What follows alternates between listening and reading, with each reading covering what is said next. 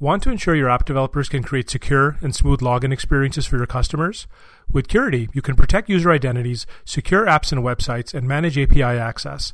Find out more at curity.io. Good day, folks. This is Shane Hastie for the InfoQ Engineering Culture Podcast. Today I have the privilege of sitting down with Akshay Saxena and Ignacio Inchausti. Did I get that right, Ignacio? Perfect. You. And you've both been principal contributors to the recently released Business Agility Institute report, Reimagining Agility with Diversity, Equity, and Inclusion. Tough topic. Why did you even want to go down that path? We found it interesting, Shane the simple premise, I mean, the world that we live in, owing to what all all of us have experienced over the last year or so, just the fact that the voices are increasing around diversity, equity, inclusion. And in fact, you know, I mean, we recently completed one year of the George Floyd incident in America, where there was so much conversation around, you know, I mean, what happened there? Was it right? Obviously, it shouldn't have happened. So there was just so much commentary around that. So this entire notion of, you know, I mean, bringing every people together, especially at an organization level, is starting to pick pace. And what we try to do in this research, we are trying to combine it with a very old phenomenon of agility. And well, I call it very old since it's been more than two decades now. We are talking about it. And then we try to see whether there's correlation, do they go hand in hand, or what can be done so that we enable a better future. So I'm going to take the stance of an agilist who's been around for most of that 20 years and say, but surely agility, the whole set of principles and the values about individuals and interactions, wasn't agility automatically more inclusive? A good question, Shane. Perversely, it wasn't. And that was one of the key findings in uh, research that the assumption was made that because individuals contributing would be empowered to add their voice, add their thinking, their input, collaborate, it was assumed that everybody would respond in that fashion. And clearly, not everybody fits that mold. So we're all unique individuals. And I guess agility has been brought to account to respect and discover and understand the variability of a group, an organization, so that they can get the best outcome, I would say, from their agile implementations. There is evidence from our report. I mean, what you asked, Shane, is obviously the first thing that comes to mind. But if I were to go with our research findings, what we found was there was 17% of the individuals who participated in our research witnessed exclusion and inequity inside agile organizations. And there were 26% uh, participants who believed Agile itself actively creates exclusion and inequity in the ways of working, the way practices have been defined. So these are pretty high percentages. I mean, if Agile in itself was doing things the right way, then these percentages should have been far lesser. What are some of the ways that the Agile practices create this exclusion? Just the way some of the practices are defined, I would say. But I'll get more specific into some of the practices. For example, there's this notion of daily stand up. The way the practice was written, the idea was that the entire team comes together, they, they're pretty much standing next to each other, giving updates in terms of what is being done. But are we doing justice to the fact that individuals are different? What if somebody is not comfortable just literally standing up and speaking to the team members? That's one point the other practice I want to talk about is say something like a retrospective. Retrospective is an integral part of being agile. And that is where you have this notion where what if someone is an introvert versus an extrovert? Are the voices of introverts being heard equally as they are for an extrovert? That's another example I have. But again, if I were to generalize at a broad level, agile to me is a very visual way of working, the way it has been crafted. Now you have your story walls where you have your post it notes moving from one state to another, or you have your virtual boards where everything is very transparent, visible, how things are moving. Now, is that something that makes everyone comfortable in a given team?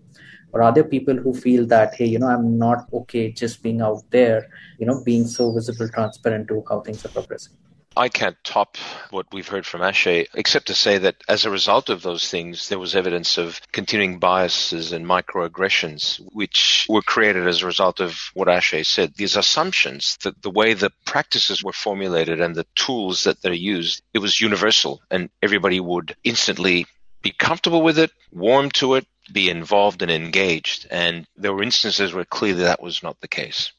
As researchers, what were the things that surprised you? The fact that these assumptions were so hidden, well, so well hidden until they were not and they were discovered.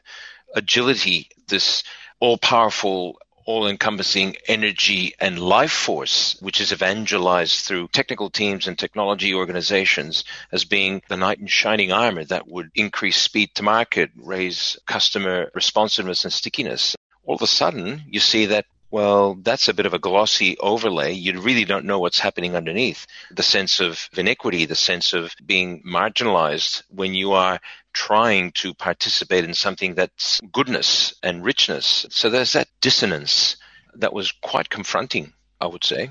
And I mean, just to add to that, for me, it was also the perception that some participants or organizations had regarding what is diversity, equity, and inclusion. I mean, still we found that the understanding is at a nascent stage where diversity means male or female or a certain section of the communities that we're talking about. Whereas obviously diversity is much more than that. I mean, it could be something as intricate as introverts versus extroverts that is also one way of classifying diverse people so that understanding has to go deeper when we use these terms we still try and make it very much black or white but there are many more layers to it that organizations need to understand to fully embrace it in their workplaces so can we maybe delve into the three elements there diversity equity and inclusion you deliberately pulled them apart in the research so, what do we mean by diversity? You've touched on that. Is there something we can go a bit deeper? So, for us, the working definition for this research was diversity is pretty much the mix. We are referring to all the people, differences amongst us. We are trying to welcome all the differences that exist amongst us. That is what diversity means. Inclusion is the act of welcoming all people. So, inclusion is more an action where we say that it's more an act where we are welcoming all the people that are part of the community. And equity is very interesting. Equity is where we say that all people have equal access to opportunities and fair treatment.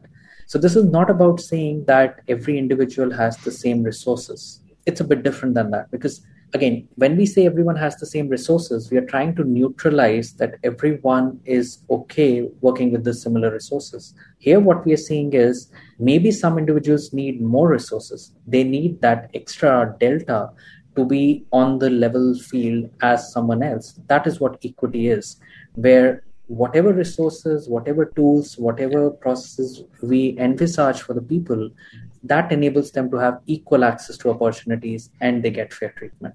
Yeah, it's it's interesting that, as you say, Shane, we prize them all apart. But when you look at it, it's really they are all interconnected and interdependent. It's like a three-way yin and yang.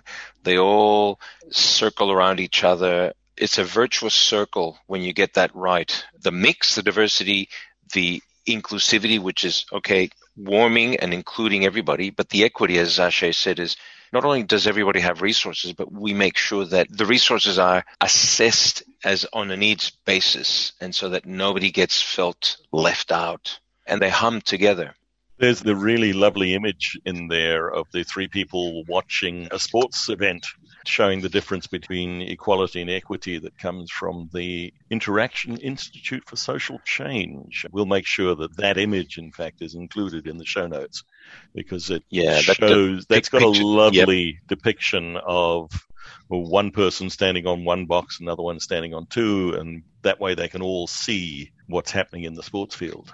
Yeah, it's a lovely example of picture paints a thousand words. You can instantly get it. I do want to go into why should we care? If I'm a technologist, our audience here is yeah. the technical teams and technical influencers. I want to build software. Why should I care? And I'm being a little bit devil's advocacy here.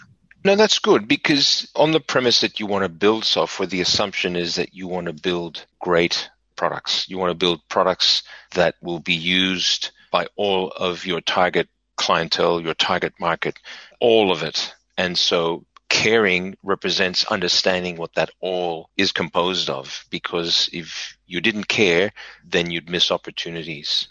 In fact, I'll take that line of thought forward. As Ignacio said, I mean, when we are writing software, I mean, we are eventually trying to build products for our client or for the end users. And when I say client end users, we are talking about some individuals there, right? And the moment we get to that level, as the organization, as teams building software, they need to understand these end users better. It's only then can they involve those features or those elements into their designing. And that is the correlation that we found through our research as well, where the teams or organizations that were embracing DEI, they were far better at understanding the diverse needs of their customer and eventually serve them better. Again, there are a lot of examples that we can talk about. One of the examples that we had was while a payroll system was being designed and the gender section had a binary male or female as input. But then one member of the team that was designing it said, hey, why do we have it as binary? We might as well make it non binary. That'll be a better proposition for the client and the client loved it they said that hey yeah i mean that's a feature that you know a lot of us once we got it we felt that yeah this is the right thing to do so that's just one example and similarly we had other examples as well where clearly what we saw teams organizations that were being more inclusive that were trying to be diverse in within their community they were able to better serve their clients or better meet the needs of their end users to add to what Akshay said, it's about being able to walk in somebody else's shoes. Quite clearly, if you want to demonstrate that you understand and comprehend the needs, the restraints, the interests of the end user, it's like you're showing empathy. You're being empathetic, and empathy is enhanced when you consider DE and I, diversity, equity, and inclusion. In fact, I recently read a book again. It's a fantastic book. This is called Invisible Woman Exposing Data Bias in a World Designed for Men. And it talks about how some of the data decisions are driven by how men think about the world that we that we inhabit.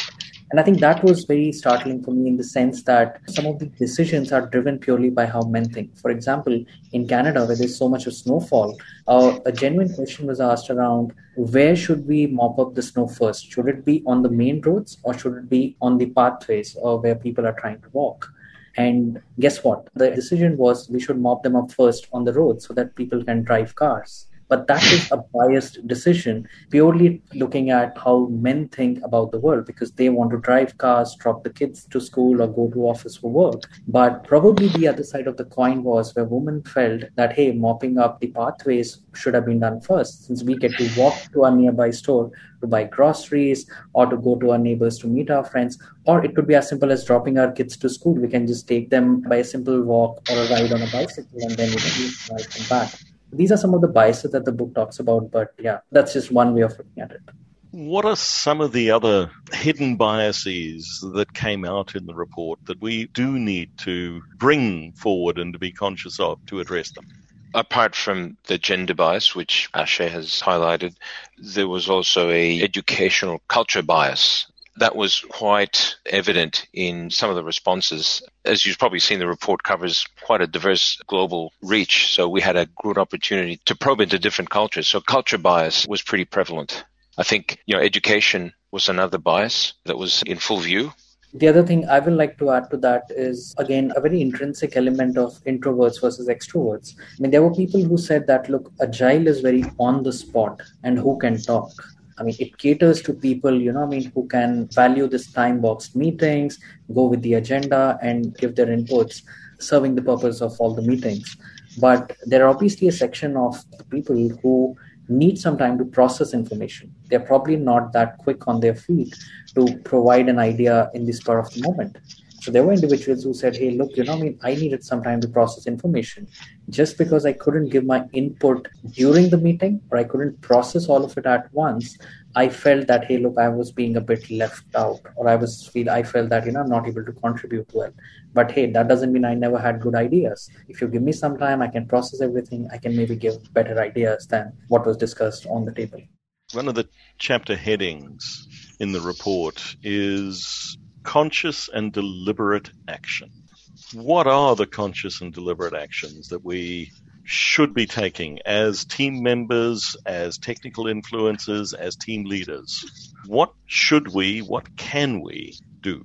Well, as team leaders and technical contributors, we need to take time on a regular basis, consider our team, consider our team members, our fellow contributors. Perhaps have a ritual where at a regular point where we sit and consider each other. I guess it's the act of considering others that opens the door to better understanding and minimizing the risk of marginalizing others just to add to that, when we talk about being technical contributors while we are developing software, it's very important we welcome all the diverse perspectives from the team members.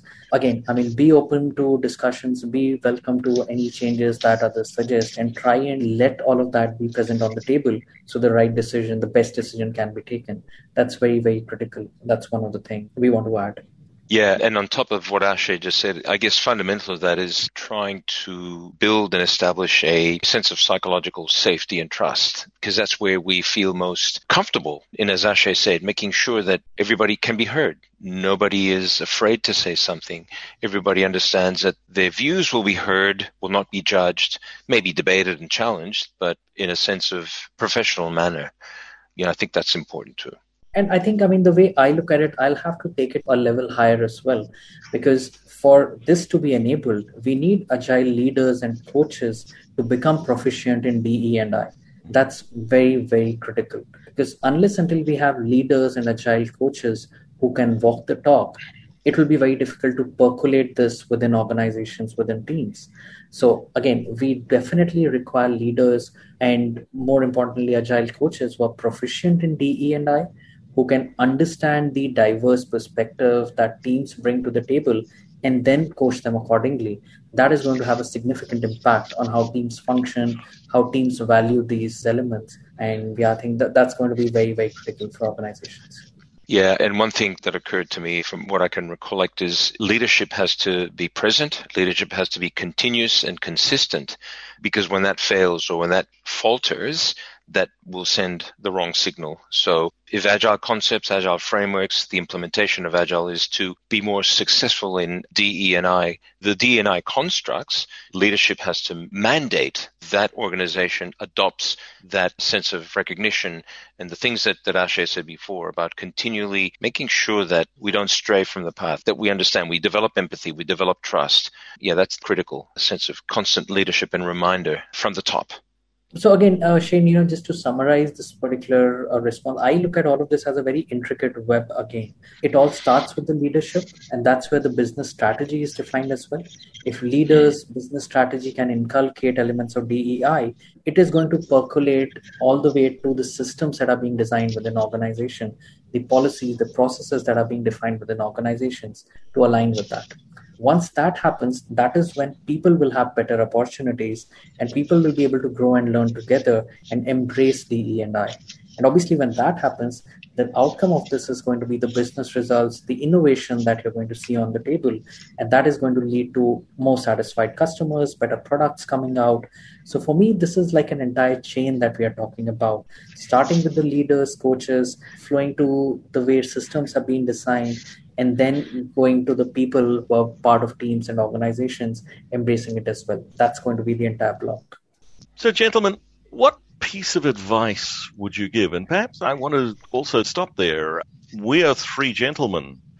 I see from the list of authors that the group who undertook the research is much more diverse than the three of us. The two of you were the two who were available when I came to asking about getting somebody on there. But I would like to acknowledge that this has been produced by a very diverse group of people. Do you want to tell us a little bit about that group? I came late to this, but I'll provide what I know, and Akshay, perhaps you can elaborate. I understand that this piece of research work was instigated by Mike Green, who, if I may say, has a visual impediment and he recognized that as a result of that, there were gaps in his interactions or perhaps the recognition from others in the professional field. And so I think that's where this report came from, you know, the lack of recognition by others, which led to this notion of is it homogeneous or does it need to be diverse? And then the inclusivity and then the equity. So that was the beginning. And along the way, there was a collection of what I believe are practitioners, agile practitioners. And I think that's where it started. Maybe Akshay, you can probably add a little bit more depth yep. and dimension than I can. I'll continue from where Ignacio left. We were a very diverse group, not just from a gender perspective. We were a good mix of male and female, but we were also very culturally diverse, the group that we're talking about. So we had participants from Australia. As Ignacio said, we had Mark Green. He's the man from where the idea originated. And then we had Deanna, we had Ignacio himself, we had Isabel. They're all based in Australia, giving us the perspective from that region. Then it had myself, Rakesh, who are based here in India and we come from a completely different culture. And then we had participants from the European land as well. We had Yasmin, who's based out of Spain, giving us the European flavor. And plus, we had participants from other part of APAC region and Africa as well. So that whenever we got together as a group, it was a lot of diverse perspective coming through. What this enabled us also was it increased our reach. The organizations, the participants that we spoke to, they were very well spread out. So we spoke to organizations across 20 plus countries.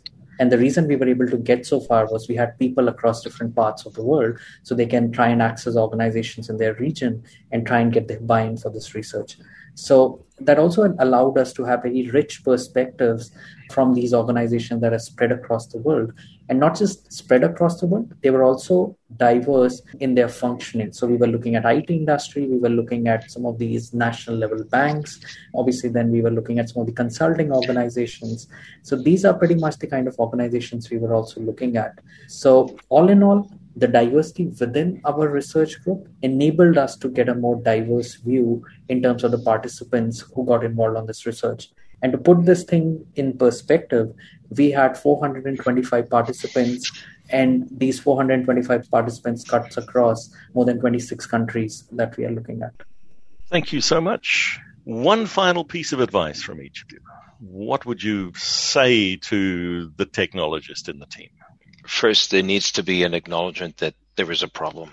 Because without that, then you're not seeing the differentiation. Everything is the same. You've got to be able to acknowledge that there's a problem. Now, how that gets introduced is a different story. But if you don't take that first step and say, like, if I'm drinking too much and nobody tells me, hey, you're drunk, you're falling over. If I don't admit it, I'll keep drinking. But if somebody says, hey, you're drinking too much, I say, gosh, he's right. I got to stop. So it's acknowledging that there is an opportunity for change and improvement. I think that's the first step. To add to that, the second thing that I'll talk about is it's very contextual. There's no one size fits all prescription that we have over here. So, all the technologists who are listening to this podcast need to look within their organization, within their teams, and try to make an effort to understand the people around them. Again, we acknowledge that all of us come with certain biases. Like when we deal with people, when we deal with the environment, we come with our biases. And we are not telling people to get rid of their biases. That's not right. What we are asking people is embrace your biases, understand that you come with certain bias, but then make an effort to understand who are the people that are, that are part of the team or the people that you're working with. So it's very contextual. People need to understand their setting and then design how they want to take this forward. The good part about this research is it is accessible to all and everyone can make a difference now. All you need to do is read this report understand the elements understand some of these recommendations and then go back to your work setting organizations understand the setup then look for interventions and what needs to be changed? And get involved. And we'll make sure the link in the show notes includes how to access the report from the Business Agility Institute. Ignacio Akshay, thank you very much for taking the time to talk to us today. Thank you, Shane. It was a pleasure. Thank you, Akshay. Thank you, Shane. It was an absolute pleasure speaking to you and your audience. And yeah, thank you, Ignacio, for all your thoughts as well.